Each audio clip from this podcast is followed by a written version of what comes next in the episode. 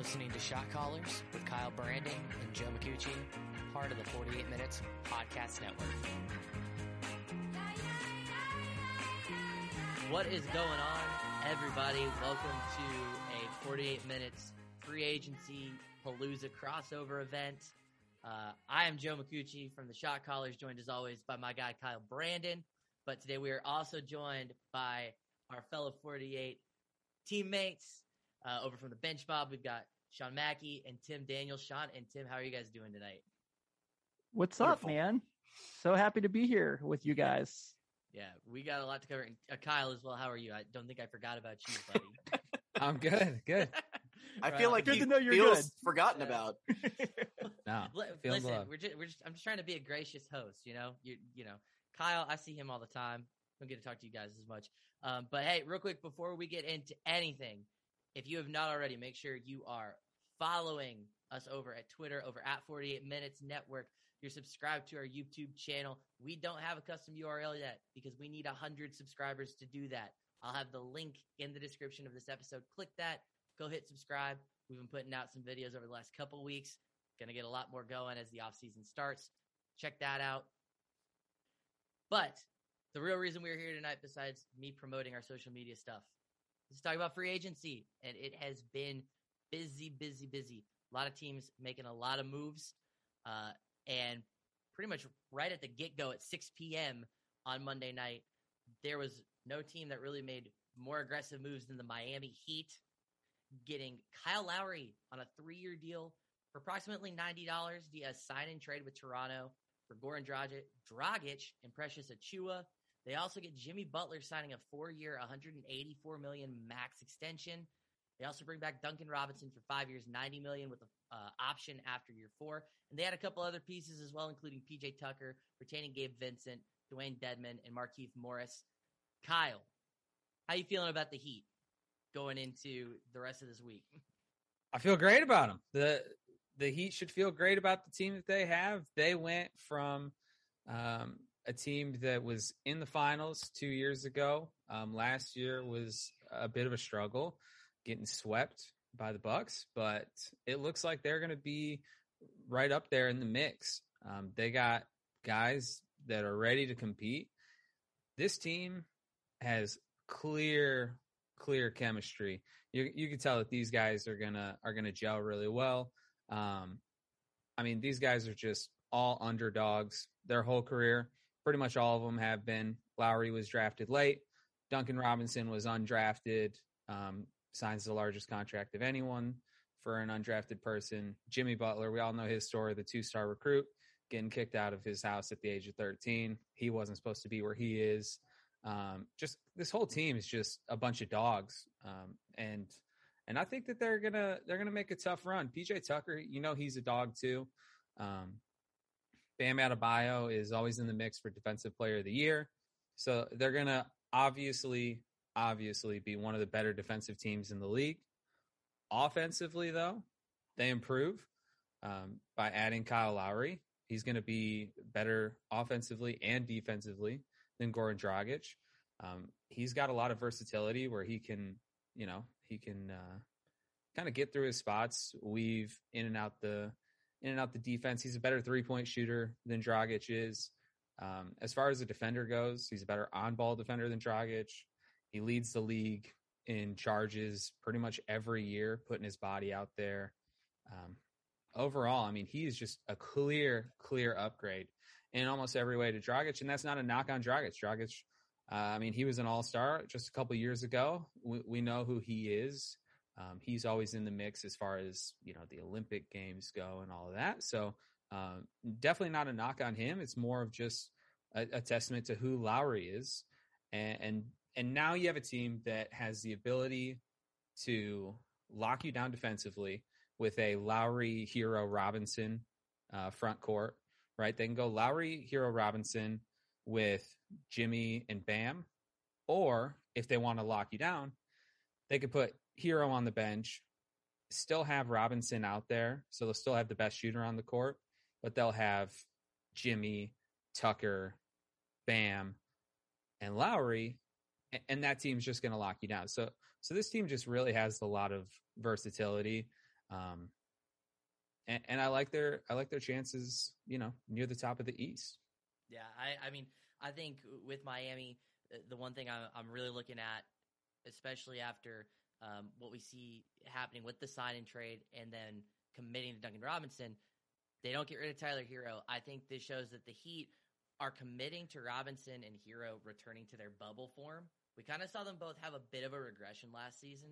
So I think the shooting of Robinson and Herro is that's going to be a huge swing factor for just how far this team can go. But uh, Sean and Tim, how are you guys feeling about Miami? You know, after making uh, really just a overhaul of moves. Well, I think you can tell by the fact that the hats that Sean and I are wearing that we're definitely Jimmy Butler stands Of course. For life. uh, yeah. for life, straight NWO style. Bull, Um, Bulls hats for the podcast listeners. I don't know if they'll see this on YouTube or TikTok. I feel like I can't say TikTok without sounding like I'm 40. But um, yeah, I- yeah.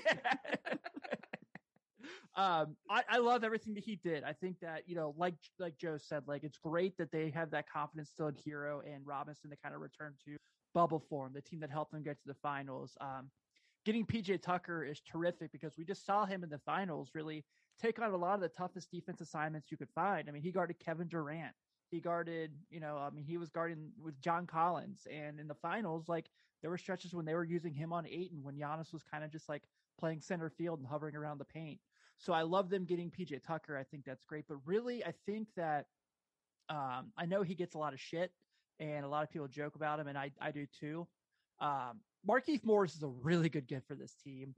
Uh, if you look at that bubble playoffs, he played really well for the Lakers when they needed him. I uh, really liked how Frank Vogel kind of used him in that rotation. So Markieff Morris is a guy who's proven that, unlike his brother, he can win at the next level.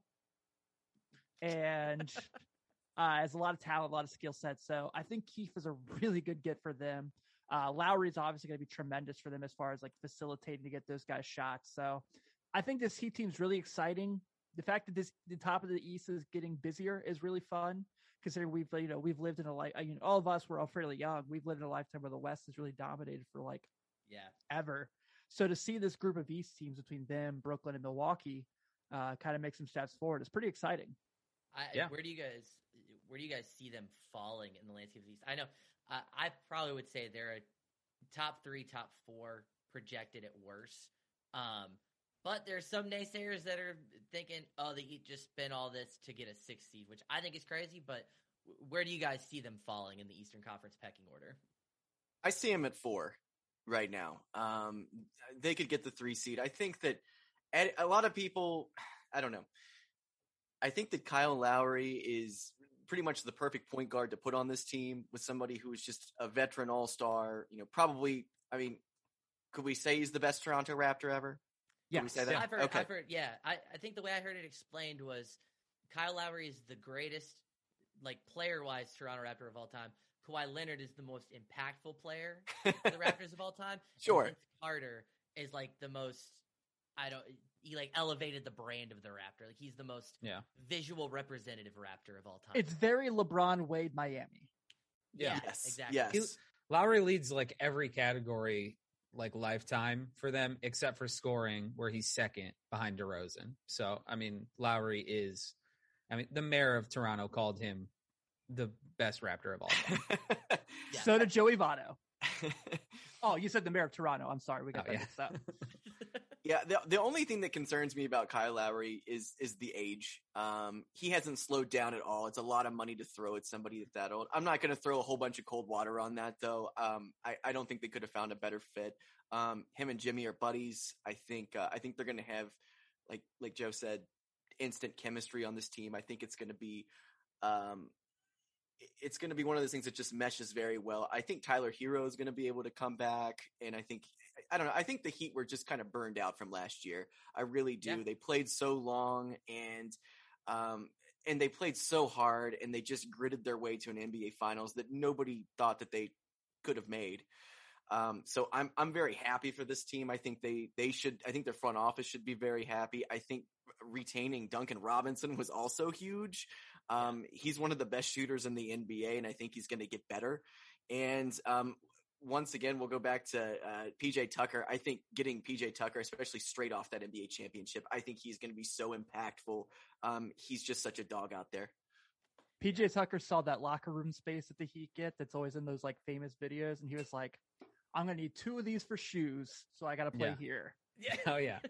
Yeah, I to- I totally agree. I think PJ Tucker's going to be a huge impact. And when I think when we talk about like where they are in the East, I think that they might have the third best roster. They might have the fourth or fifth best roster, but to get through the East, you're going to have to get through KD and the Nets. You're going to have to get through Giannis and the Bucks, and you're going to have to get through Embiid and the Sixers. And that's where I think this team has strengths, is because they have those three players are some of the best players in the NBA, if not the best players in the NBA. I think KD and and Giannis are the best too.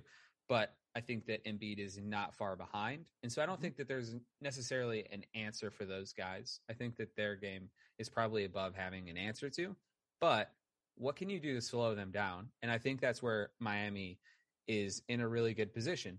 We we remember PJ Tucker against KD uh, last year's playoffs. He guarded him for 59 minutes. KD averaged 13 points a game, 45% from the field, and 11 turnovers in those 59 minutes. Last year, Miami played uh, the Sixers once, just once. Uh, Bam had 18 points, 12 boards, and eight assists. Embiid, six points, two rebounds in, in a game that Miami wins. Um, we've seen we've seen Bam be impactful against Giannis again two years ago, right? And that's that's how they got to the finals. I think that when you look at the top teams, Miami is set up to to have a good matchup. And, and at the end of the day, you don't win an NBA title by just having the best roster. You win it by winning your matchups. And I think that Miami doesn't have the best roster, but they have a really, really good shot at some of these matchups. That's a great point. And I think the other thing that really sticks out about the combination of Lowry and Butler is once again, we have a Team USA connection. These guys were on the 2016 gold medal team uh, that I weirdly enough saw play in person. Um, so, you know, I think that I didn't didn't put that together until like a few minutes ago. I was like, oh yeah, Team USA strikes again. That's how they always get you. you just look, that's how you always connect the dots. It's like, did they? Or did, yeah, they did. Exactly, they Yeah. did. Um, yeah, I, I, I'm begrudgingly very high on the Heat going into next season, which also leads me into the next team that I'm begrudgingly high on. The next team that really made a lot of moves those first couple days of free agency. Just keep going. I'll, have your moment. Have your moment. the Chicago Bulls, Sean and Tim, your beloved Bulls, they made some great moves. And it takes a lot for me to say that because I hate the Bulls as a Pacers fan. I really do. But man, Lonzo Ball, four years, $85 million via sign and trade with the Pelicans for Garrett Temple and Tomas Satoransky. And then they had their, their first little, hmm, where you kind of really were scratching your chin going, I kind of like this when they get Alex Caruso, they steal him away from the Lakers, four years, 37 million. And then yesterday, yesterday was the one that really made you go, oh, they get DeMar DeRozan, three years, 85 million via sign and trade with San Antonio for Thad Young, Al-Farouq Aminu, and a future first rounder. I would, I would have to imagine Sean and Tim, you both are feeling over the moon right now about the Bulls. You you have no idea like how long we've been waiting for some stuff to happen. Period. Yeah. because uh, the Bulls have sat on their hands for so long. Um, they have not been in the playoffs. This will be, you know, it'll be five years since they've made it to the playoffs last when they had the uh, the three alphas year with Rondo and Butler. Um, and Dark it's times. Yeah. So, and I mean, that's, it, it feels way longer ago than, than that, but, um, I am so proud that this team was able to go out and, and do what they done. I don't know how they did it either.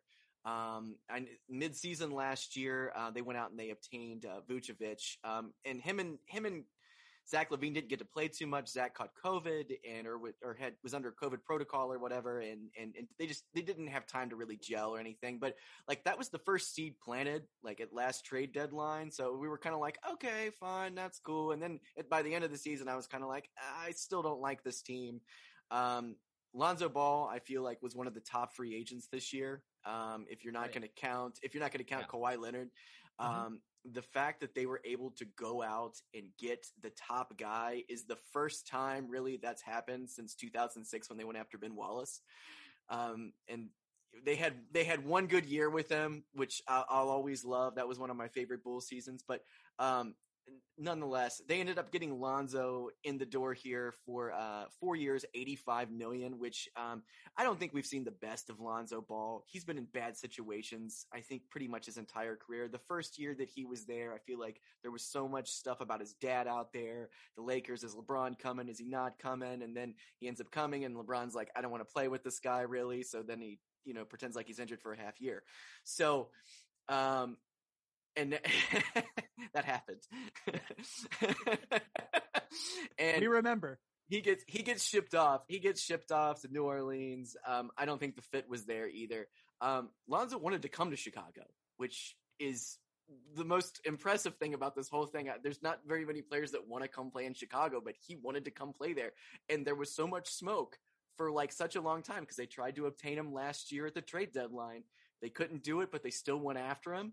They ended up getting him, and they didn't get him for really that much in the sign and trade um, that they had there. So uh, with Tomas Satoransky and, and and Garrett Temple, I, how how did they even pull that off? Why did New Orleans go for that? We'll talk about that later, obviously, because I I have no idea what's going down there. But um, very very very very cool. Also, a couple hours later, they signed Alex Caruso, fan favorite with the with the Lakers. This guy, he he's probably one of the best on ball defenders in the league right now. So, and the fact that they were able to snag him away from the Lakers, I never in a million years thought he was going to come play in Chicago, but they got him. I think they got him for what thirty seven million. Yep. Four years, Yeah, thirty seven. yeah, four year, thirty-seven. Amazing, amazing. That's a great person to throw on your bench. And then the DeMar DeRozan thing happened yesterday, and at this point, I'm like, oh my god, It's- You guys should have seen. You should have seen our text messages. it Yeah. was. I- Karnisovas, I don't know what's going on with that guy. I don't know if he's a hypnotist in real life or or what to be able to get people to you know get these other teams to take these deals. But um, Demar Derozan, and they got rid of him, and then they still keep Lauri Markkanen, who they could use later on. Now that market's kind of drying up, and I don't think much is going to happen with Markkinen, and I feel like he's just going to end up you know signing the qualifying offer and end up playing with the team, and it's going to be weird for a while. But whatever. But every Bulls fan out there should be totally stoked at this point.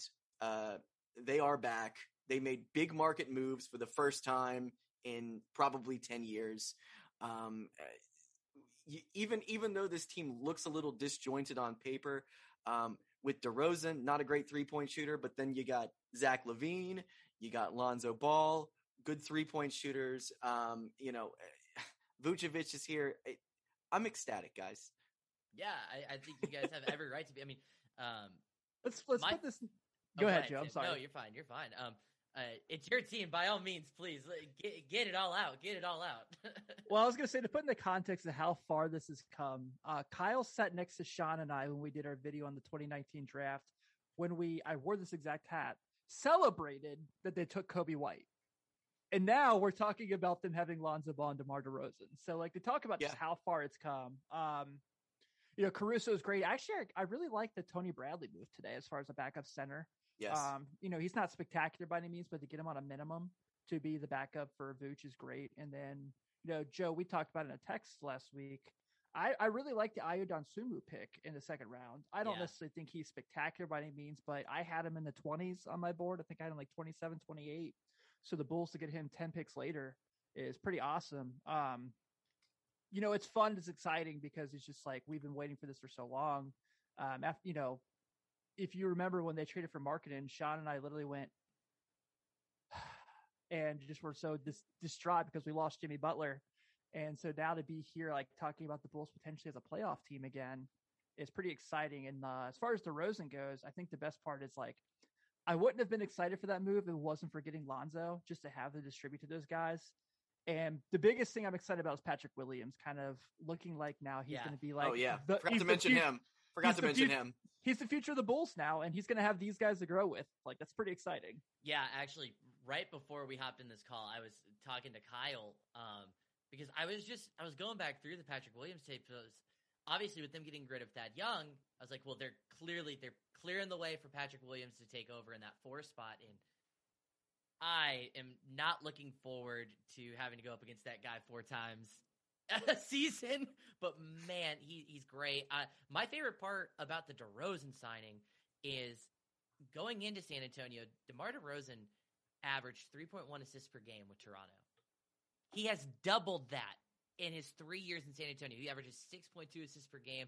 The way he's grown as a distributor to kind of play that pseudo point guard position for them to distribute to Lonzo, who can also run the offense. I I love what that that starting five lineup's going to look like. I think the projected five would be what Lonzo, Demar, Zach LaVine, uh, Patrick Williams, and Vooch. That's that's awesome. Uh, uh, That, that is awesome. Yeah, and that starting five, four of those five shoot shot last year like over 37% from three, with LaVine at 38, Lonzo at 37, Williams at 39, Vooch at 40. All of them can shoot it. Now we know DeRozan isn't a three point shooter, but he is the best isolation player in the league. A- And I'm not just saying that. He's actually number one on the list of points per possession on isolation. The other 10 people in the top 10 of this list, listen to these names Giannis, Harden, Luka, Lillard, Kyrie, Embiid, Paul George, Chris Paul, and Zion. And DeRozan is number one in the league on points per possession uh, for ISOs, and that's that's because he's great at drawing fouls. That's a big part of it. He's able to get to the line and you know get the easy bucket there. I think he shoots around like eighty five percent or so from the line, so that's just that's just easy money. But when you have a team full of you know full of three point shooters, and then you have you know a bunch of people that can play make. Um, I mean, Zach LaVine can lead the offense. You know, Lonzo can play make. Uh, you you know that DeRozan can. I mean, I I, love I love this team, and I, I don't know. I I bought into the DeRozan thing because uh, there was some murmurs that he might he might reunite in Detroit with uh, Dwane Casey, and so I went back and I kind of you know fully bought in on the DeRozan thing. Man, I I, I think it's great. Um, him with Lonzo. I, I mean, Sean said it. You know, I, I think Lonzo is probably the best attainable um, free agent in this in this year's class. I, I really do. Um, we already knew that he was a good defender. We already knew he was a good playmaker coming out of college, but he struggled shooting, and and he's become an excellent shooter. I mean, I, I would say he's you know well above league average in shooting, and and that's on high volume. Um, his only knock, I, I really do think his only knock right now i- is his you know he hasn't been staying fully healthy. I think he's you know he's playing about 50 games a season, but the Bulls have so much depth. I, I mean, honestly, they have so much depth in that in that front court and with playmakers that when and if Lonzo gets hurt, you have Coby White to step in there. You have Alex Caruso to step in there.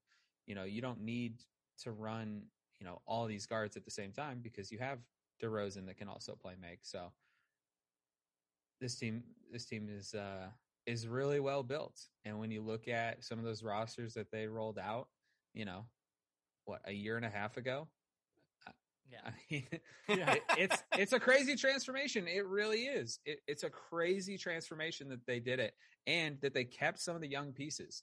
People say like, well, you know, DeRozan's a bit older. and They still have Coby White. They still have, you know, Patrick Williams. They they they didn't mortgage, you know, their future for this. Um, Zach LaVine is, you know, he's still a young guy. Like they they still have young pieces, and they have players that are are ready to be good now, and it, it is like a perfectly built team. Yeah, I think it honestly. also just became a whole lot easier to convince Zach LaVine to stay when Yes. that contract's up Yeah. with those Yeah. moves. So Yeah. I mean, Yeah. it's just eh, really a lot of complimentary moves by the Bulls. I asked the same thing I asked with Miami. Um, where do you guys see the Bulls within the Eastern Conference? I, I would say just I think their ceiling would be like a four or five. Yeah. And I think their their floor their ultimate floor would be play in tournament. I, I just don't see a I don't see a scenario where this team is not in some sort of playoff contention next season. I I definitely agree with that. I think that you know I don't think they're better than they're in that Brooklyn, Milwaukee, Philly group by any means, Miami. But I think when that next year, like I think I would take the Bulls roster, and maybe I'm crazy, maybe this is me just being a super homer. I think I would take the Bulls roster as it is right now over the Hawks. Um, More Yeah. more shade thrown in Atlanta every week. right on cue. but like I think the they got Bulls and this the bum down right there, named Trae Young. He's a bum. But like as far as like scoring options for the Hawks, after you like you know, I think the Bulls have more scoring options than them. Um, I They think do. that you know you could probably make the case that that's your four five this year. I think they're both better than the Knicks. Celtics. That's the one where I'm kind of like back and forth because the Celtics free agency has been kind of terrible, which you know you just What, what free agency? What? I'm not- Exactly. Enos what free- Cancer. yeah, what Enos free agency Cancer. from the Celtics? I Yeah. forgot all about them. Did you know they don't have a point guard right now? It's Peyton Pritchard. What, you don't wow. believe in Peyton Pritchard? No, I didn't at Oregon. They they have a they have a backcourt. They're just playing in Madison Square Garden this year. Both of them. yeah. So I think four through six is fair.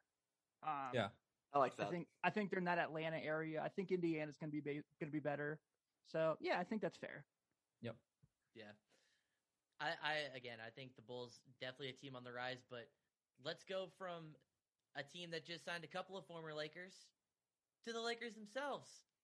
Uh, LA kind of made uh, some interesting signings to say the least to start off free agency. You see a bunch of one year deals, and this is of course after making the the trade for Russell Westbrook. They get Trevor Ariza, Wayne Ellington, Dwight Howard comes back, Kent Bazemore. Then you see Carmelo Anthony on the way. And then Tim, you called it, Malik Monk. he signs with the Lakers.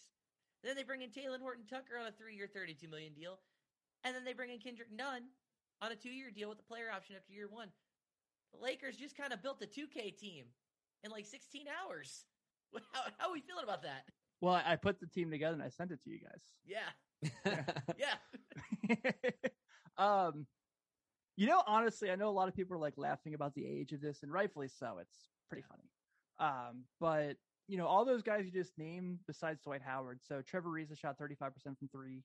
Kent Bazemore was pretty. I can. I can Kent Bazemore was 40. Wayne Ellington was 42. Malik Monk was 40. Carmelo was 41%. Like, uh, the thing I was saying to Sean last night, and, and like, uh, was just that like I feel like after the Russell Westbrook trade, everyone was like, "Well, there's their ceiling. Like that's it." Yeah. And you know what they did was they kind of did like the thing that Westbrook and LeBron really need the most is like spot up shooters. And so they went and got all those guys. Um, you know, a lot. I know a lot of people are like, "Yeah, well, defensively they're going to suck," and they probably will. I mean, let's just kind of call it what it is. Yeah. But I think like we've seen in the past, especially the year they won the title, you know, when LeBron wants to play defense, he's a really good defender. And we know Anthony Davis is obviously otherworldly defensively. So I really don't necessarily worry about them there. I think they got to be the favorite for the West, um, especially with Kawhi being out for the time being. Mhm. Um, I absolutely love what the Warriors have done. I think they've had a really good offseason too. Um, I, I would probably put them as my second in the West right now. The you know kind of looking at things, but um, as far as the Lakers go, you know, getting Monk was I don't know if Monk's going to get a lot of playing time. And I actually even mentioned Kendrick Nunn shot 38% on like six attempts a game last year. So, you know, getting just some guys who can shoot for them was obviously really big. And I think that was kind of the big deciding factor for this. You know, I'm pretty sure once they traded Russ, so like once they traded for Westbrook, it was like, all right, we better get some shooters around these guys. And they did just that. Yeah. Yeah, Oh, I, I think that I think that you can find shooters, right? I think the Lakers Yeah. are, are showing that you can find guys that shoot over 40%, over 35%. You could find those guys and um, you know, you could find floor spacers. They did a really good job of doing that. That's exactly what they needed to do. But it's not as easy to find someone that can just full on carry the offense when LeBron is not out there or LeBron needs to take some plays off. And that's what Russell Westbrook does is is he can Yes. fully, fully run an offense, say whatever you want. I mean, he can run an offense really well. And, you know, he can get production. And so um, you know, I think that they might not have got like one elite shooter in Buddy Hield. Um, they might have just gotten a bunch of good shooters. Um, but I do think that they probably got like an elite guy to to run an offense. And if they wouldn't have, they would have been looking at, you know, guys signing on minimums to run the offense. And and I don't even know who that is or what that looks like, but I, I think that that team would have a lower ceiling. So uh, we look at every, you know, we take a step back, we look at everything, and, I think the Russ thing makes a lot more sense. And and this team is, you know, I think this this team is going to be in a good shot to uh, to come out of the West. And uh, yeah, I think Anthony Davis is going to probably have to play more of the five. Yeah. Um, he's sure. gonna he's just gonna have to. This team's not gonna be great defensively, like we said, and defensive players. I mean, there there's the rare guys that are, um, you know, on ball defenders that that are guards, but you know, defensive player of the years are typically big men. And, and he's going to have to have a, a season like that, and he's going to have to kind of be their defensive anchor. So, um, you know, he's he's just going to have to play those crunch time minutes, but they'll be able to take a lot of time off. I mean, I think that with with this many people, I think they'll be able to kind of coast a, a little more than uh than we thought. Yeah, I think the biggest thing is going to be that you know the worry about Davis playing the five forever was, um, you know, when it comes to Jokic, it's like, well, he can play the five against everyone except for Jokic, and it's like, well, you know, now you have Dwight Howard back, and Dwight Howard obviously, like in the in the bubble, the only time that he played was against the Nuggets, and it was, you know, hey man, make sure Nikola Jokic does not beat us, and he did a hell of a job with that. Mhm. So yeah, I think that you know Dwight's the only non-shooter they didn't get, and uh, I think it's funny that all the guys they signed except for Monk and Nunn are former Lakers. So yeah. Yeah. it's pretty fun. I'm excited for that team. Yeah, and they I- they have, they have playoff experience too. Mhm. Buddy all, all of them. Buddy Buddy Hield never played in a playoff game. I know Russell Westbrook's never won a title. You know, say what you want, but he's been in playoff games. He's been in he's the been- finals. Right. And and and so like does LeBron really want a guy that's never played one playoff game to be the guy? Cuz when LeBron's off the court, Buddy Hield's not running that offense. LeBron in the the later years of his career, he's in win now mode all the time. So it's you know father time's catching up, and I mean it's not like it's not like you know back in Miami where you could have you know someone like Mario Chalmers step in as a point guard. You you have to have somebody, and like you said, Kyle, for LeBron to maybe take off some plays, Westbrook can do that. He can go in there. He's going to be able to score. This isn't the old days where you could sacrifice, um, you know, you know, taking everything off and just carrying the load with three players like they did in Miami. Um, so I, I, I think the Westbrook thing, I think it's going to work out in the end. They did get some shooters, like you said.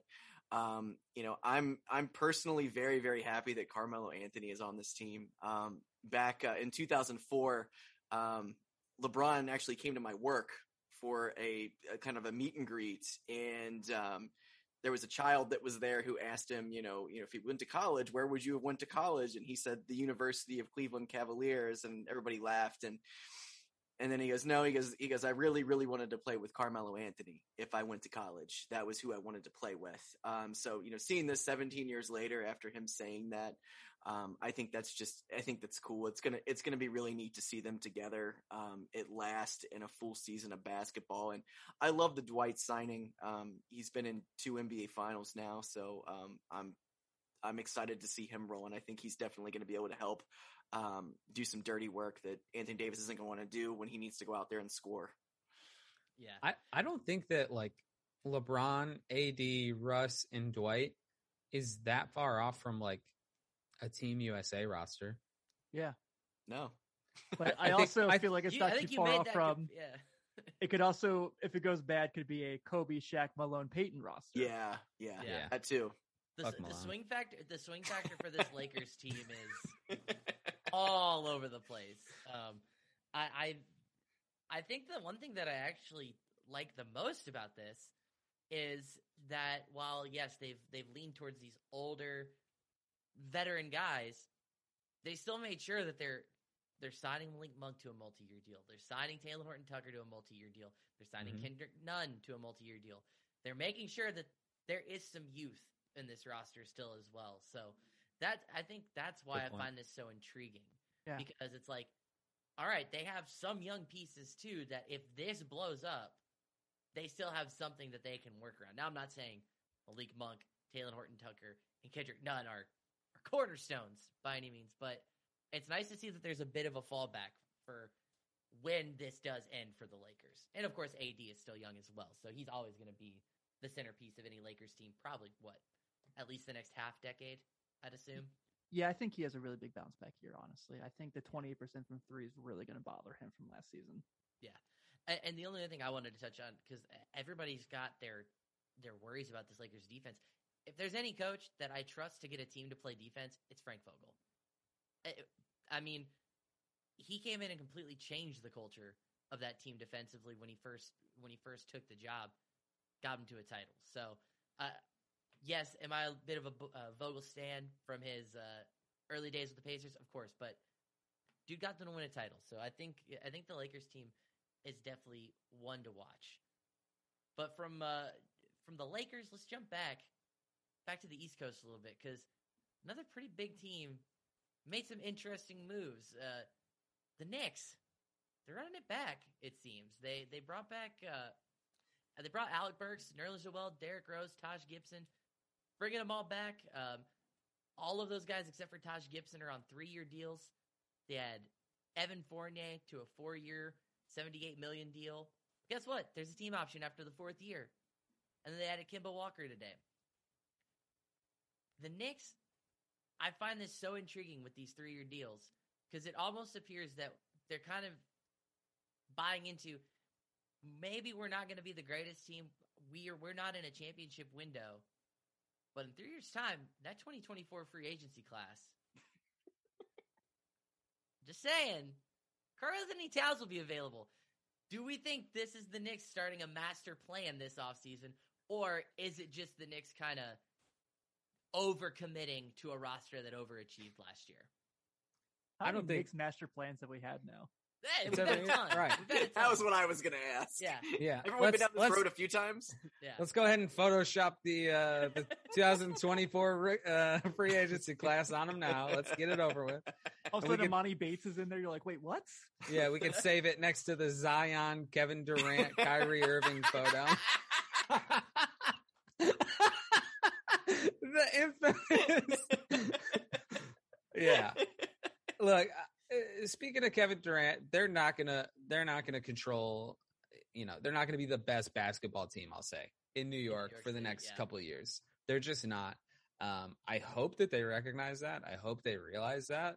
Um, but I do think that they they will have fun playoff games at the Garden, and I hope they recognize that as well. Um, and you know, I think that's that's probably what they're what they're doing right now. They're saying let's let's have some good playoff games, and you know, let's maybe see if someone gets hurt on the uh, on the other team and put together a pretty good roster. But I do think they position themselves well for for that 2024 free agency, like you're saying. Karl Anthony Towns makes a ton of sense, Joe. I, I I really like that name in particular Yeah. he's got he's got the Kentucky ties. Um, you know, so I think He's a New Yeah. Jersey kid too, so it, it Yeah. just it There you go. It seems too perfect. yeah, Um, I think they always have it. I, I think that they always have a, a scheme going. Um, but I, I do think that it's it's a good time to uh, to have some playoff games at the Garden.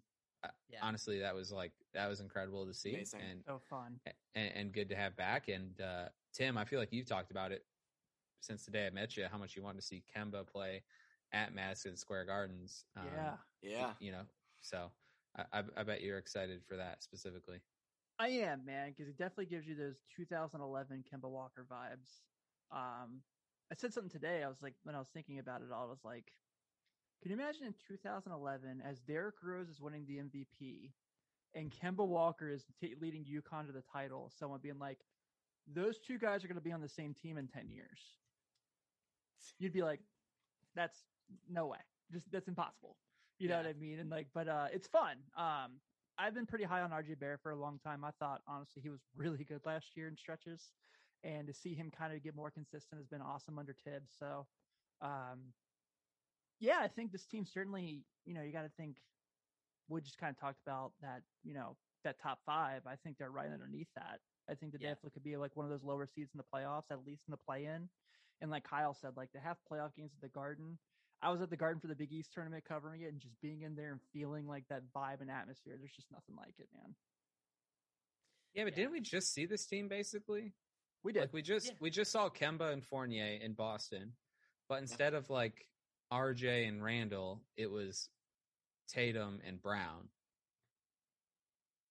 Maybe the, And I that- mean, uh, the I don't argument know. that the argument that could be made for why this may work better in New York, and I use better in the sense that it looks a little bit more fluid than with Boston, is because they're not going to have to worry about. Well, we got to make sure Jayson Tatum and Jaylen Brown are getting their touches in these clutch moments, or that we're running sets specifically for Jayson Tatum. I think they're going to be able to play a little bit more fluidly, like with more versatility than what they were Yeah. given in Boston. Um, but I, I definitely think my my biggest takeaway. I think this is why I why I like the Bulls being back, for lack of a better term. I just think the NBA is better when there are meaningful games being played in New York, in the Garden, and in the United Center. Those are two of the best basketball markets in the league, and we've been deprived of meaningful games. So it's just good to see the Knicks as well as the Bulls actually have some a competent culture starting to come back. And I, I think that I think that's why I'm just feeling good about what the Knicks have done. There's just something different when the game is under the bright lights of Little Caesars Arena, you know? you know, there's he always nothing- finds a way. He always nothing like finds a the way. Goodyear blimp, the Goodyear blimp swirling around the smoothie center in New Orleans. we went almost an hour without talking about Cade Do they play- We had to bring the Pistons up. Do they play "Lose Yourself" during the pregame intros? It's mostly Kid Rock, honestly. I've been to the Lions Thanksgiving Day game like 10 times, and Kid Rock's played like most of them. I don't know. he, he like plays at halftime. What, what does he? What does he walk out to? What is he? Ball what to is like? ball? What what does he roll out with ball to ball or? No, they have like a 120 yard like American flag that covers the whole field and end zones and people are just like eating turkey legs and it's just like my name is Kid and it's like Oh. it's like it's Oh like twelve thirty on Thanksgiving and you're drunk and you're like, all right, sure. we're down by we're down by thirty five to the backup quarterback. All right, enough. Well, Kyle, you know, I think it's great that you brought that up because that sounds like an absolute dumpster fire, and that leads really well into the next team that I wanted to bring up. A team that That was an excellent segue, by the way. going Best segue. Best segue ever, right there. going into the draft, a team that Kyle, you and I, we talked about it on our on our trade react video between Memphis and New Orleans. We're like, man, New Orleans is really putting themselves in a great spot. One week later, uh uh LLJK. They LLJK. have- they have. What happened? Bum, bum, What happened, bum. Kyle? I think they put all their all their eggs in the uh you know in, in the Kyle Lowry basket. Um, Yeah. and, and it just didn't pan out. And now it's you know essentially they traded Lonzo in a first for Devonte Graham, Tomas Satoransky, and Garrett Temple. and that's honestly that's a tough beat. I love. I When you love put when, it- when you put it that way. It feels No, really bad. Wait a second. How do you explain that to fans? Lonzo, They don't have any. And the first round pick is like, like they were they were getting first round picks for Anthony Davis. Like you lose your franchise player, you're like, it's fine, we get first round picks, and then it's like, but we have to get rid of Eric Bledsoe because that was bad, and we have to get rid of Lonzo Ball and get Devontae Graham. So there's some of those, and it's just like, well, hold on, like all of a sudden we're losing. Potentially Josh Hart, we're losing Lonzo Ball, we're losing first round picks, and it's like, well, what do we have now? We have Ingram, and it's like, well, we just traded Anthony Davis for Ingram. It's like, It's not okay, They had, That's what they happened. Had, they had the DeAndre Hunter pick. Literally, how great would DeAndre Hunter be for the Pelicans? A- to be and- fair, to be fair, I like the Trey Murphy pick, so that makes the DeAndre Hunter feel a little worse. But I, when your marquee free agent, your offseason move so far is your first round draft pick for a team like New Orleans, at least, that's yeah, that's two thumbs all the way down. So I'm calling my shot here, and we can go back and clip this when I'm absolutely right. But I think there's going to be a third player looped into the Memphis trade. Um, Mhm. And I think that they're going to try and take back some salary. I think they want to be above the salary cap so that they can use, you know, that that full mid level exception. They can use their biannual exception, and so I think they're going to try and get a player back. Um, but they have to find a guy that a team wants to dump for salary. Maybe Buddy Hield comes back. Um, you know, I don't know if that's like too much shooting with no defense between um, between their draft pick, between Devonte Graham and, and Buddy Hield. Um, but I do think they try and get like one other player out of this that a team's trying to dump.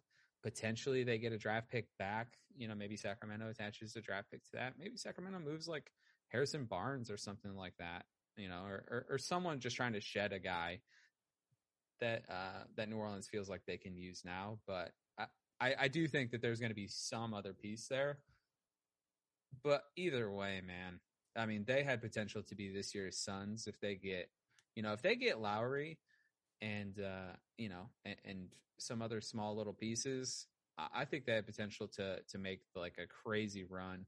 You know, maybe not a finals run where like we think they're going to actually win the finals, but like, yeah, I think they could make a, a legitimate run in the West. A run that would that would make Zion Williamson not go. I don't think I'm going to resign here after my rookie contract's up. Yeah, Garrett Temple just doesn't do it for me. So This uh, Um, this definitely feels like Frank Ntilikina is going to be signing with the Pelicans in the next few days. Oh, it Oh. does. Oh, Oh. it does. You're spot Ooh. on with that, Tim. they spot speak on. French down there. So Uh, to any to any Pelicans fan, all 15 of you, I'm sorry that it's coming to this because yeah, they have like no survival either because you know normally it'd be like, well, we have the Saints, and it's like, oh, Jameis Winston's our quarterback. Mm. Oh boy, Michael Thomas is hurt. tell me Tough more about the times. Saints' struggles. That's music to my ears right there. I love that one. but yeah, New, New Orleans This- just I I can't believe it. this this team is trash. Um, it, it's yes. Um, it's it's complete trash. I don't know what they were doing here. Um, they went from having this promising roster, being able to to to you know remove Anthony Davis and get all these assets back, to having Brandon Ingram, um, who I'm not sure him and Zion are you know a great fit together at all. Um, and Tim said this to me privately several times that he thinks that Zion Williamson is going to be like the first, you know, rookie contract guy to, to demand a trade. yeah. And it could happen, man. Like, cause I, uh, he has all the leeway here. I, I wouldn't want to be down there. They're not doing anything to, to help this team. And then like a couple, I was two weeks ago, Jaxson Hayes has a bunch of crazy off, you know, stuff that's going on too. So he's probably, I couldn't see him playing this year with that. So it's like you might lose another player. Um, I don't like anybody on this team. I don't like, there's no makeup on it. There's no consistency. They got Valanciunas um, on the team now. That's cool. Cool. You know Yeah. what would really help this team is if instead of Tomas Satoransky and Devonte Graham, they had like a like Alonzo Ball, Josh Oh Hart, yeah. yeah, kind of like yeah. Eric Bledsoe backcourt instead. I think I think that would really be better for them. So That's, that's really what's had me scratching my head this whole time with the Pelicans. It's like you, they knew they weren't going to get Lowry, so why were they so willing to be like, "Yep, all right, see Alonzo. Uh, we're not getting our guy, but All they had to do was go." match it. That's all they had to do. And like there were so many people that were like, there's no reason why they would just let Lonzo Ball go. Why would they let him go? You know, Bill Simmons was going on a big tirade about that the other day. Yeah. Why would you let him go? And it's like, but they did for some stupid reason. I don't know what it is. Since the Bulls made that deal at six o'clock, you had to think that you know, since it was just not, it was just so happened to fall in at six o'clock. They had to have time, right? That's that's that's what I'm saying. Or Like, s- they squeeze 'em for- squeeze them for better assets. Give me Yeah. Coby White back. Give me Lauri Mark. Like I need Yeah, something. yeah, I need something. There is no, there's not one asset there where you can just be like, oh, this was, this was good. They got nothing back in this, in this Mhm. return and Yeah. all, and it was So complete mess. David Kyle- Griffin is truly taking L after L after L right now. Yeah. Kyle said earlier they could have been this year's Suns, and now it's looking like they could potentially be this year's Rockets. Mm. No, th- it's not that they could be this year's Suns. They could be like three years ago Suns. That's what they're looking Yeah, like. right. The Eric Yeah. Bledsoe, I don't Right. want to be here tweeting yeah, sons. yeah, that's gonna Yeah. be that's The Zion. Earl Watson Zion's wants to fight tweeting- somebody. Yeah. Well, Eric Bledsoe did move off this team. hmm This is true. This is true. That does typically spell success. Yeah, I, I, I, I'd say that they were the losers of free agency. Yeah. Mm-hmm. Well, before we get even more worked up about the New Orleans Pelicans than we already are, let's let's go. Let's get back into happy thoughts. Let's let's talk about the Brooklyn Nets. Because Brooklyn, they kind of they saw where they were struggling last season. They depth, you know, and injuries, but depth really hurt them, and they have addressed that really well this offseason so far. Adding Cam Thomas and Day'Ron Sharpe in the draft. They bring back Blake Griffin on a one year deal and Bruce Brown on a one year deal. Shout out Pistons. Uh, James Johnson comes back on a one year deal. And then possibly one of my favorite signings of the offseason so far, sneaky good. Patty Mills on a two year, 12 million deal with a player option after year one. And then just before we started, the Spencer Dinwiddie news broke. And they've created $11.5 million in a trade exception that they get to just spend on whatever. I mean, Brooklyn is uh, they're just gearing back up to to go right back into that fight for the number one seed in the East. I feel like. They're the favorites. Yeah. Without a doubt. There's there's yeah. uh, I, I agree with you on this, Joe. I think I think I think Patty Mills, uh, he's gonna bring some experience on this team. I think this is gonna Yeah. be I think he like you said, he's he's this is a sneaky good signing for them.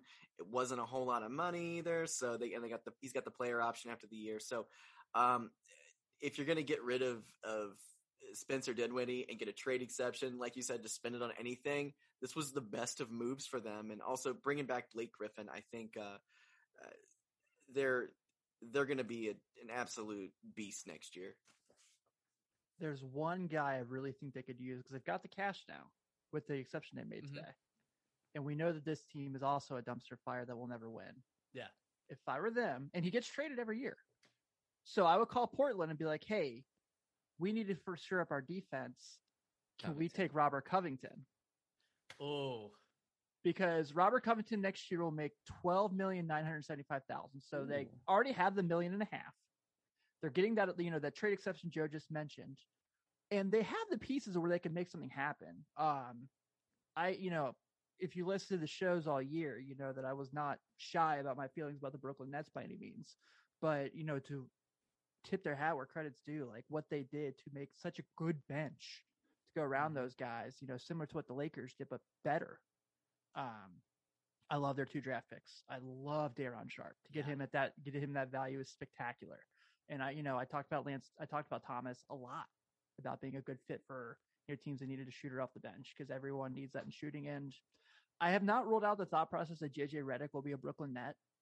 He's a Um, Brooklyn guy. Yeah. That's where he lives. He he I lived was- there when he played know, in Philly. I think if we're talking about uh, you know another guard that they could add with that exception, Reggie Jackson is still on the market. Oh coming yeah. off an coming Yeah. off an incredible postseason run. Him, Blake, Bruce Brown, they have the Piston connection. Yeah, there Yeah. you go, Kyle. That Pistons team was actually a championship team. Just Kevin, just Kevin Durant, James Harden away, and Kyrie Irving, just so close. no, but but actually, this Nets team has, in my opinion, clearly the best starting five, and now I think they have the best bench in the NBA. I too. Somehow, I it shouldn't even be possible, but they do. They have both. Um, I I love everything about it. Honestly, trading, you know, getting rid of Shamet, but getting uh Patty Mills. And Day'Ron Sharpe. You, I mean, that's could you ask for a better inc- upgrade? That's incredible. That's Yeah. incredible. I don't know. Uh, Blake Griffin's already making 30 million. You know, he's still getting paid by the Pistons. So he said, you know what? I'm getting a $30 million paycheck this year. I'm good. Pay me the veteran minimum. Um, I don't think Andre Drummond got the, got the, uh, you know, the memo that he was not getting 30 million a year because he signed for $1 million. it's like, oh yeah, I can just sign for the minimum. Someone else will pay me, right? No. Um, but, You got but that NFT that for fifty thousand dollars you can get a, Yeah, you can design the shoe with them, and the winning Yeah. the top bid right now is sixteen dollars. Oh, yeah. I, I, I, this Brooklyn team. I mean, I was very confident that they were the best team in the league last year. They had some very, very unfortunate injuries. a very unfortunate toe on the line, but this feels like their title to lose. Um, and, and to be honest, I, I think probably by by a decent amount too. As and I really like this Milwaukee team. I think the Nets are uh, are by far the best team. I agree. Yeah, um, I, I'm really excited to see. I'm I'm just calling that we're probably going to see another Milwaukee Brooklyn playoff series next season, and I am already counting down the days for it. It's Yeah. going to be awesome. Um, Lakers Nets Christmas Day. Have we is that penciled in yet? Oh, we could pin it in if you want, because I mean, let's be real. that, Yeah. that doesn't happen. It's going to be Laker Lakers Nets or like. yeah. I mean, both going to be playing on Christmas Day for. I mean, you get- game for the first time in ten years. the Christmas. Day, you get L.A. versus New York. You get LeBron versus KD. You get Russ versus Harden, or and Russ versus KD. You get Kyrie versus LeBron. It it is like, and you get the best in the East versus the best in the West. It it is like, it has to happen. I I'm already looking forward to it. Yeah.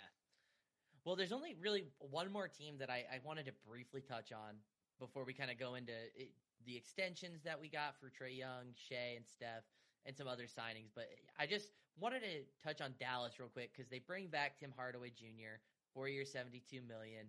They bring back or they add Reggie Bullock for three years, thirty and a half. Bring Sterling Brown in. Of course, they agree to terms with the boy Boban. Can't forget about Boban. But it, it- the real reason why I bring them up is because it's starting to already get speculated talks of Goran Dragic getting bought out by Toronto. Um, obviously, there's the connections between Goran and Luka, both Slovenian, won the Eurobasket tournament back in 2017 together.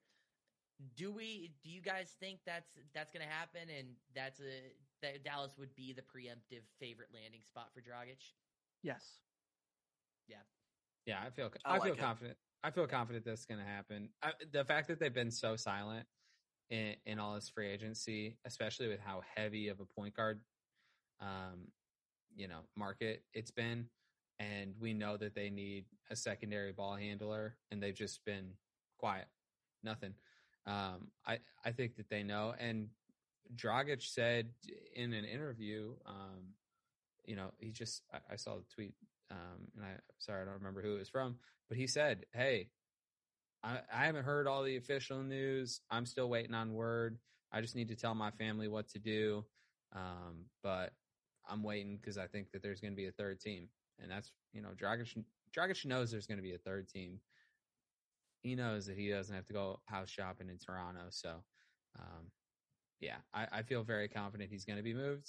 And I think Dragic is one of the only people in the NBA, one of the only people in the NBA that can tell Luka what to do. Rick Carlisle, love him to death. I think he should be and is one of the most respected coaches in the NBA. I don't think that he had the voice to to tell Luka what to do, and, and it's not a knock on Rick Carlisle. I just don't think Luka was trying to hear it. Yeah, I think a lot, that has to do with how Carlisle's coaching style evolved over the last decade in Dallas. He went from being kind of more of like a, I'm just going to tell it like it is 100% of the time, to then he kind of turned into more of like, he'll tell it like it is, but now he's like, hey man, like I realized I maybe worded that a little weird. And so I think to Luka, he saw that more as, well, he's going to apologize to me anyway, so I'm just going to say to hell with it. Yeah, Um, and Luka's such an alpha that um, Yeah. I think it's tough for for anyone to say anything to him. But I think that Dragic has a very, very, very niche spot to where um, he can say those things. Yeah. So because he's right now he is the Slovenian basketball hero. You know what I Yeah. mean? It's like it, that's. I, I think the fit next them playing next to each other would be really fun. I think that's actually the hinge factor for this Dallas team next season because right now I, I would still say I would put them finishing damn near same where they finished last season. Maybe they eke out a first round playoff win, but I don't see it. But if they had Dragic, I think that ceiling gets raised a little bit higher. I, I think the West is still getting better across the board, but uh, if I'm a Dallas fan, I'm, I'm basically searching Goran Dragic on Twitter and I'm refreshing that search feed every 15 seconds at this point. yeah, Um, but yeah, those I mean, those are really the main teams I, I wanted to hit on. Any other teams that you guys have noticed that you've really liked what they've done so far, or anything that we haven't covered that has got you going? Yeah, I'm feeling good. I'm I'm feeling good that the Boston Celtics suck. Oh yeah, I mean that's always Same something D's. to celebrate. Yeah. I was gonna say, um, From a personal standpoint. yeah. I thought with the momentum Orlando carried out of the draft, I was really excited for what they were doing. And then the only move they made was Robin Lopez, and it was like, damn it. Shout out Robin Lopez though. He gets to spend all day every day at Disney. It's like his That's- dream scenario. That he is owns land there, so yeah, yeah. He's uh, no one's a bigger winner than Robin Lopez. Let's make that absolutely clear. no state tax. yeah, You get to be at Disney every day. this man, you might even shoot. We might go. You might go to Galaxy's Edge down there, and it could be Robin Lopez in the Chewbacca costume one day. That's true. You don't know. Yeah. Shout out Robin Lopez. I The Rock just ran Jungle yeah. Cruise last week at Disneyland, so why not? Yeah, exactly. Uh, wanted to give a shout out to Pop and the Spurs just because White Boy Summer is in full effect down in San Antonio. Um, Dougie McBuckets getting the bag. They bring in. hold on, who else did they get there? I, I had Zach this- Collins. Zach and- Collins, Chandler Hutchison. Jock Landale, Chandler Hutchison. I mean, they took Chet Wor- uh, Chet Hanks's words to heart. So shout out to to Pop and the Spurs. Um, some other signings of note: Jarrett Allen going to Cleveland on a five-year, hundred million dollar deal. Richaun Holmes returning to Sacramento, four years, fifty-five million. Uh, the news broke of John Collins going back to Atlanta today, five years, one hundred and twenty-five million. Mike Conley going back to the Jazz, three years, sixty-eight million. Then Spencer Dinwiddie just broke this evening, three years, sixty-two million in a sign and trade to Washington. Any of those signings have you guys pressing the emergency button, or you know, feeling good for for any of those teams? Yeah, I think it's worth noting that Washington turned the John Wall albatross contract into Russell Westbrook, which they turned into the 22nd pick, Kuzma, KCP, Dinwiddie now. They turned an immovable contract into actual pieces. Um, and kudos to them, honestly. I, the Bertans contract still sucks. Um, I think that's what it would look like if you paid Lauri Markkanen a bunch. I think it would just look like the Davis Bertans thing. Absolutely. Uh, and so kudos to the Bulls also for not doing that. But honestly, probably John Wall's still probably sitting on the worst contract in the league. And uh, and the Wizards are off of it and in a better chance to either move some of those pieces and assets to try and find something else to keep Bradley Beal, or they're at a place where they can now pivot, um, you know, in the middle of the season this year or uh, or next summer when and if Bradley Beal leaves. So I think I think the Dinwiddie the Dinwiddie uh, thing is is a big deal because of where they are as a franchise as far as their cap sheet goes. They're just in a better spot with more flexibility and moving forward, and that's that's a good thing. The the details of this trade with like all these five teams that are now involved. You know that episode of the league where like it Yeah. accidentally auto drafted and then like they did like the full league trade? Yeah. That's what this feels like. Yeah. Yeah. Or just that that gif from the hangover where it's just the the numbers flying across the screen with the arithmetic. I think that's what you said to the to our Yeah. chat tip. yeah, that that's what that feels like. It- it course- looks- Yeah. Oh, go ahead, Kyle. it looks like me on the trade machine at like 1.30 in the morning and i'm like okay i need a fifth team in here hold on let's see let's see. If i get washington in here they can take kuzma. Hold on sign and trade and it just like it's this crazy crazy trade machine. We say all Uh, this, so like Sean figured out the salary cap in 2K, and he would make all these trades. And it'd be like, "Hey man, I'm playing with the Bulls, and I have LeBron, Carmelo, DeRozan. It's like 2013, so it's like, oh, you guys went 82 and 0. Congratulations." you gotta watch sean on 2k honestly yeah. that guy's a little sneaky so My God. All right. Well, uh, Sean, any of the signings that you wanted to note, or um, Um, that- I- yeah. Well, I will say this: I do, I do like. Uh, it, it is kind, it is a high contract, but Jarrett Allen going back to Cleveland, going back to that one, I think that's, uh, I think it's important to uh, to get that with their newest draft pick coming in. Um, someone who's going to be able to just defend and Yeah. uh, actually be able to, you know. Do do the dirty work in Cleveland. I hate the Cleveland Cavaliers' team makeup right now. However, them being able to get uh, Evan Mobley just huge, huge for them. So I think uh, it'll be interesting to see what happens. I don't think Jarrett Allen's going to finish out that contract in Cleveland or anything, but I do I do like them locking him up. It was a lot of money to spend though. Yeah. Um, I think- oh, go ahead, Kyle. I think twenty million dollars for, and- and I know it's not a championship windows, but five years is is a pretty long time, and I just think twenty million dollars for a guy that's not going to be the third best guy, fourth best guy, Yeah. fifth best guy. You just you don't see it if you go back and you look at all the teams that have been in the NBA Finals. They just don't pay guys over twenty million dollars or at twenty million dollars unless they are the best guys. Last year it was Jrue Holiday, Khris Middleton, Giannis, um, Chris Paul, and Devin Booker were the only guys making twenty million dollars or more. And I, I just don't see Jarrett Allen being anywhere near there. I think that the Cavs are definitely not at a spot where they're, you know, where they're competing for a title. So I get it. I also know the salary cap is going up, and so by the end of his contract, it's it's going to look a lot better. Um, but I do think it was a bit on the high side. It's it it is a bit on the high side. I agree with you on that. It's like Yeah. they still have Kevin Love hanging out there, um, Yeah. you know, which which Just we all forgot. Just just Yeah, chilling, yeah, just chilling, chilling. literally have- chilling. It's going to be interesting to see what happens with him. If there's going to be a future buyout for for Kevin Love, there's there's so many players like that that I you know that are kind of hanging out in the league that have just really bad contracts. Um, that you know Kevin Love in particular, who's just not providing anything, and I, he's just stranded in Cleveland, and I and I feel for him because you know, uh, him being added to that championship roster a couple years ago, he's just part of this like musty old team that he's just like the last remnant of that squad, just hanging Yeah. out there, who doesn't want to be there anymore.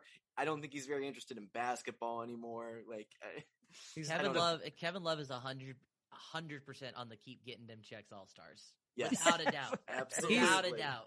he's the phantom of the Q arena. You know, he's like living in the arena, haunting. We Is laugh that a ghost? about this. No, it's just Kevin going to the concession stand again mid game. Yeah.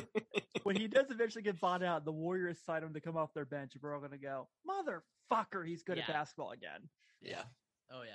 Well, speaking of the Warriors, let- let's get into just the three other extensions that we haven't hit on. Um, I know it's basic stuff, but Steph Curry signs the four-year, two hundred and fifteen million max extension. Shai Gilgeous-Alexander, after the Thunder shopping him in literally every and all trade possibilities, they gave him a hundred and seventy-two million max extension. And Trae Young, he gets a hundred and seventy-two million max extension. But because he's on that thirty percent escalator clause, that means it can be pushed to a 207 million extension if he gets voted onto one of the three All NBA teams over the next Which will five happen. years. Yeah, that's going to happen. Uh, I, I think the Shea one is obviously the head scratcher because OKC has been trying to ship him off, but um, the other two, I, I mean, I don't think there's anything too off kilter there. I think these were pretty much pretty expected for both guys. Yeah, I agree. I, I think you probably have to do the Shai one. Um, Yeah. But I think that's why they wanted to ship him off, is because I think they wanted, like Cade, for example, they wanted Cade to try and be Shai, but on a $10 million rookie deal instead of the instead of the 30 million. And so I think that's that's why they do it. But uh I I mean, I mean they don't think I- Josh Giddey, the great Josh Giddey, is could be their could be their guy. he, he ain't worth two nickels rubbing together, in my opinion. But Well, he I can mean, pass though. He can pass. yeah, I'm Don't forget that. I'll pass. I'll pass. How about that? How about I pass? Um, my the only only stat is uh is Steph Curry is going to make three times what every WNBA team makes in a year. All the WNBA teams combined make seventeen million dollars a year, and he's going to make three times that in a single year. Yeah, that needs to be fixed. That feels bad, but needs to be fixed like yesterday. yeah, Uh, but you pay those guys. yeah, it's. It's crazy. I, I think I read, wasn't it? Steph is the first player to to sign a second max extension with the same team or something like that. Yeah. Um. It's insane. Is Steph's there anyone be- that's not excited about the Warriors? Because I feel like everyone's excited about the Warriors. I, they're like they're like number two in the West to me, man. They're Same. they're the I'm- team that like Same. we Kyle and I we've been we watched a bulk of the playoffs with our buddy Steve who's just getting into the NBA and like the whole time we've been explaining to him like next season Klay Thompson's back. Oh yeah. Klay Thompson's back. He goes, Why is that so great? I said, You'll find out. You'll find out. Um, well, before we wrap up, uh, figured we'll just touch on. I mean, there's a dr- notable drop off of free agents that are still left, but the top five I'm seeing that are still available are Kawhi Leonard, Dennis Schroeder, Kelly Oubre Jr., Reggie Jackson, and Lauri Markkanen. Do we think Kawhi resigns with the Clippers? I've heard some rumblings about Dallas. Nothing crazy, but do we think he's gone, or is he is he coming back? No, he's back. Yeah, He's just he's much. just he's just jerking everybody's chain right now. Yeah, being Kawhi about it. Being Um, Kawhi. Ah, there we go. Ah. I like it. um, There's And our then- TikTok clip this week. Jesus Christ. and then last thing, Summer League starts on Sunday. The all important Summer League. Who you got? Who you got? Who y'all rolling with? Let's hear it. The Pistons, obviously, they're ten to one favorites to win. The only team that it has better odds is the Trailblazers, and that's because they're running out a big three team. Um, it looks like Ice Cube should be sitting courtside for these Trailblazer teams. It they might as well have Kendrick Perkins and Richard Jefferson play because I don't even understand how these guys are eligible to to play. To be It's- honest, it's Is this the team with Kenneth Faried on it? Oh yeah. yes. The return Okay. of the Okay. Manimal. Okay. I, yeah, I, I wasn't sure which team that was that I saw. I was just kind of like, okay, sure, whatever. Yeah. Um, yeah, it's like Kenneth Faried and Nas Reed. or, or Nas, Nas Little, I mean. And I'm just like, what? what- I saw the Sound right. Bulls. The Bulls have Pat Williams listed on their summer league roster. I was like, oh, so he'll play a game. and No One game. Yeah. yeah. Yeah, and so then you're, not, uh, you're not expecting Summer League greatness from the Bulls. No. they've already won it. We've got enough summer league rings, you know. hey, hey, I understand. I understand. But uh, actually, I'm excited about the Cavs summer league roster. Um, they have Trayvon Blewett on that roster, who yeah. I will die on the hill that Trayvon Blewett could definitely be on an NBA bench. Um, and Evan Mobley also playing there, so he's must watch for me. Um, you know, as much as I love Cade, he's definitely up there with me, my favorite players in the draft. I love Mobley, so I'll definitely keep an eye on him. And it's hard for me, of all people, to say I'm excited about a USC player. So for me to say that, it's a lot. High praise. High praise for Evan Mobley. Sean, any any summer league rosters that have you eh, just Io, and baby. ready to go? I'm. I- I'll be honest with you. The last couple years, I haven't been as into summer league. Oh, the Bulls. fair. The Bulls won a couple years ago with Denzel Valentine, uh, locking it up. That was a lot of fun. got Finals Hi- MVP. highlight of his highlight of his entire career was winning that. So uh, I'm not a big summer league. I am interested to see the Cavs. Uh, I want to see Evan Mobley, and obviously I am excited to see Cade Cunningham get out there and uh, and roll. I, I I rolled him out in uh, 2K21. Um, they they released his his player this last week on my team and, and rolled him What's out. his? I'm- Does he have like an overall rating? he's a what's his- 99 overall. It's a it's oh, a, that's fair. That's Yeah. what I'd put him. So Yeah, he's he's his his Yeah. his, play, his player model is just a complete beast. He just just trucks down the floor and dunks and shoots threes. He's He's, he's built like Penny Hardaway. and he's Like, built well. He's Yeah. built bigger. He's actually built kind of more like a LeBron in the game. So um, I, I was I was I'm very excited to see him roll out. I think I think he's going to be a lot of fun. I'm excited for your Pistons. I, I rarely ever say that just because uh, we got beef. But um, we got beef goes way back. Um, but I, I, I'm I'm happy for I'm happy for them. I'm I'm happy for your Pacers, Joe. I think I think I think the East is is just a little bit more fun this year. Yeah. Um, I, I'm I'm I'm actually really excited about the NBA again right now. It's been uh, I the last couple of seasons have been kind of rough being a Bulls fan. When your favorite team is out of the loop um, for so long, you, you just it's it's just tough to see other teams go out there and win. And it's like we got to hit something, man. So I'm I'm excited that you know all these teams are getting better. I think it's good for the league. Uh, and I think we're gonna have just a really, really interesting, fun season.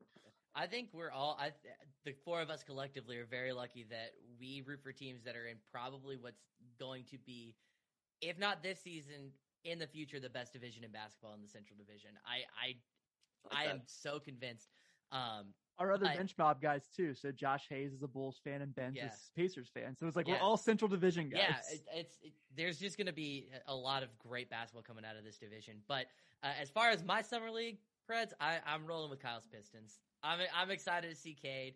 Um, as much as I am very stoked to see Chris Duarte um, play and Cassius Stanley get some minutes for the Pacers this Yeah, summer league, Love Cassius um, Stanley. I, I don't think they're going to be doing. I don't think they're gonna be making a whole heck of a lot of noise. I, I think the Pistons rolling basically their starting five almost uh, is going to be very fun to watch. Um, and I know that's going to be that's going to be our episode next week. We're going to do some summer league, uh, some notes and stuff. But but you guys, what's Bench Mob going to be up to? Um, we're taking a little bit of a vacation. Right on. Hey, We're going nice. fishing. the, Very sum- nice. the summer Very league, nice. summer break. I love Yeah. it. Yeah, as you go. know, Well we, uh, deserved. we Well worked really hard throughout, you know, the bubble basketball and um so before we kind of get crazy and get into everything, I'm gonna I know we're we're planning I, I I can't speak for Ben and Josh. They might want to do something. But I know Sean and I were looking forward to kind of just taking a couple weeks to breathe and get ready, you know, at the end of August and get back into gear. So Nice. excited again. Well, Yeah, you guys so- got to get ready because when, when the season starts, I mean, yeah, Pistons, we're taking the Central. You guys got so scared of us, you guys had to go out and get Lonzo and DeRozan, and it's true. It's true. We had to get Caruso to make sure he I guards I I don't I don't know what you guys are talking about. Slick Rick is back in the division, baby. He's coming for the throne. So it's I- time. the Bulls just got uh just got DeRozan, who I've always referred to as Michael Jordan without a gambling problem, and uh now, now they have both. Now they'll have both Michael Jordan and Michael Jordan without a gambling problem. So, So, that's good. Last year, to I'll never forget. I was sitting at my house just laughing so hard. I was like crying. Kyle sent this tweet out, and it's after the first weekend of The Last Dance. And it says, wait a second. DeMar DeRozan got a 10 part documentary and a shoe deal?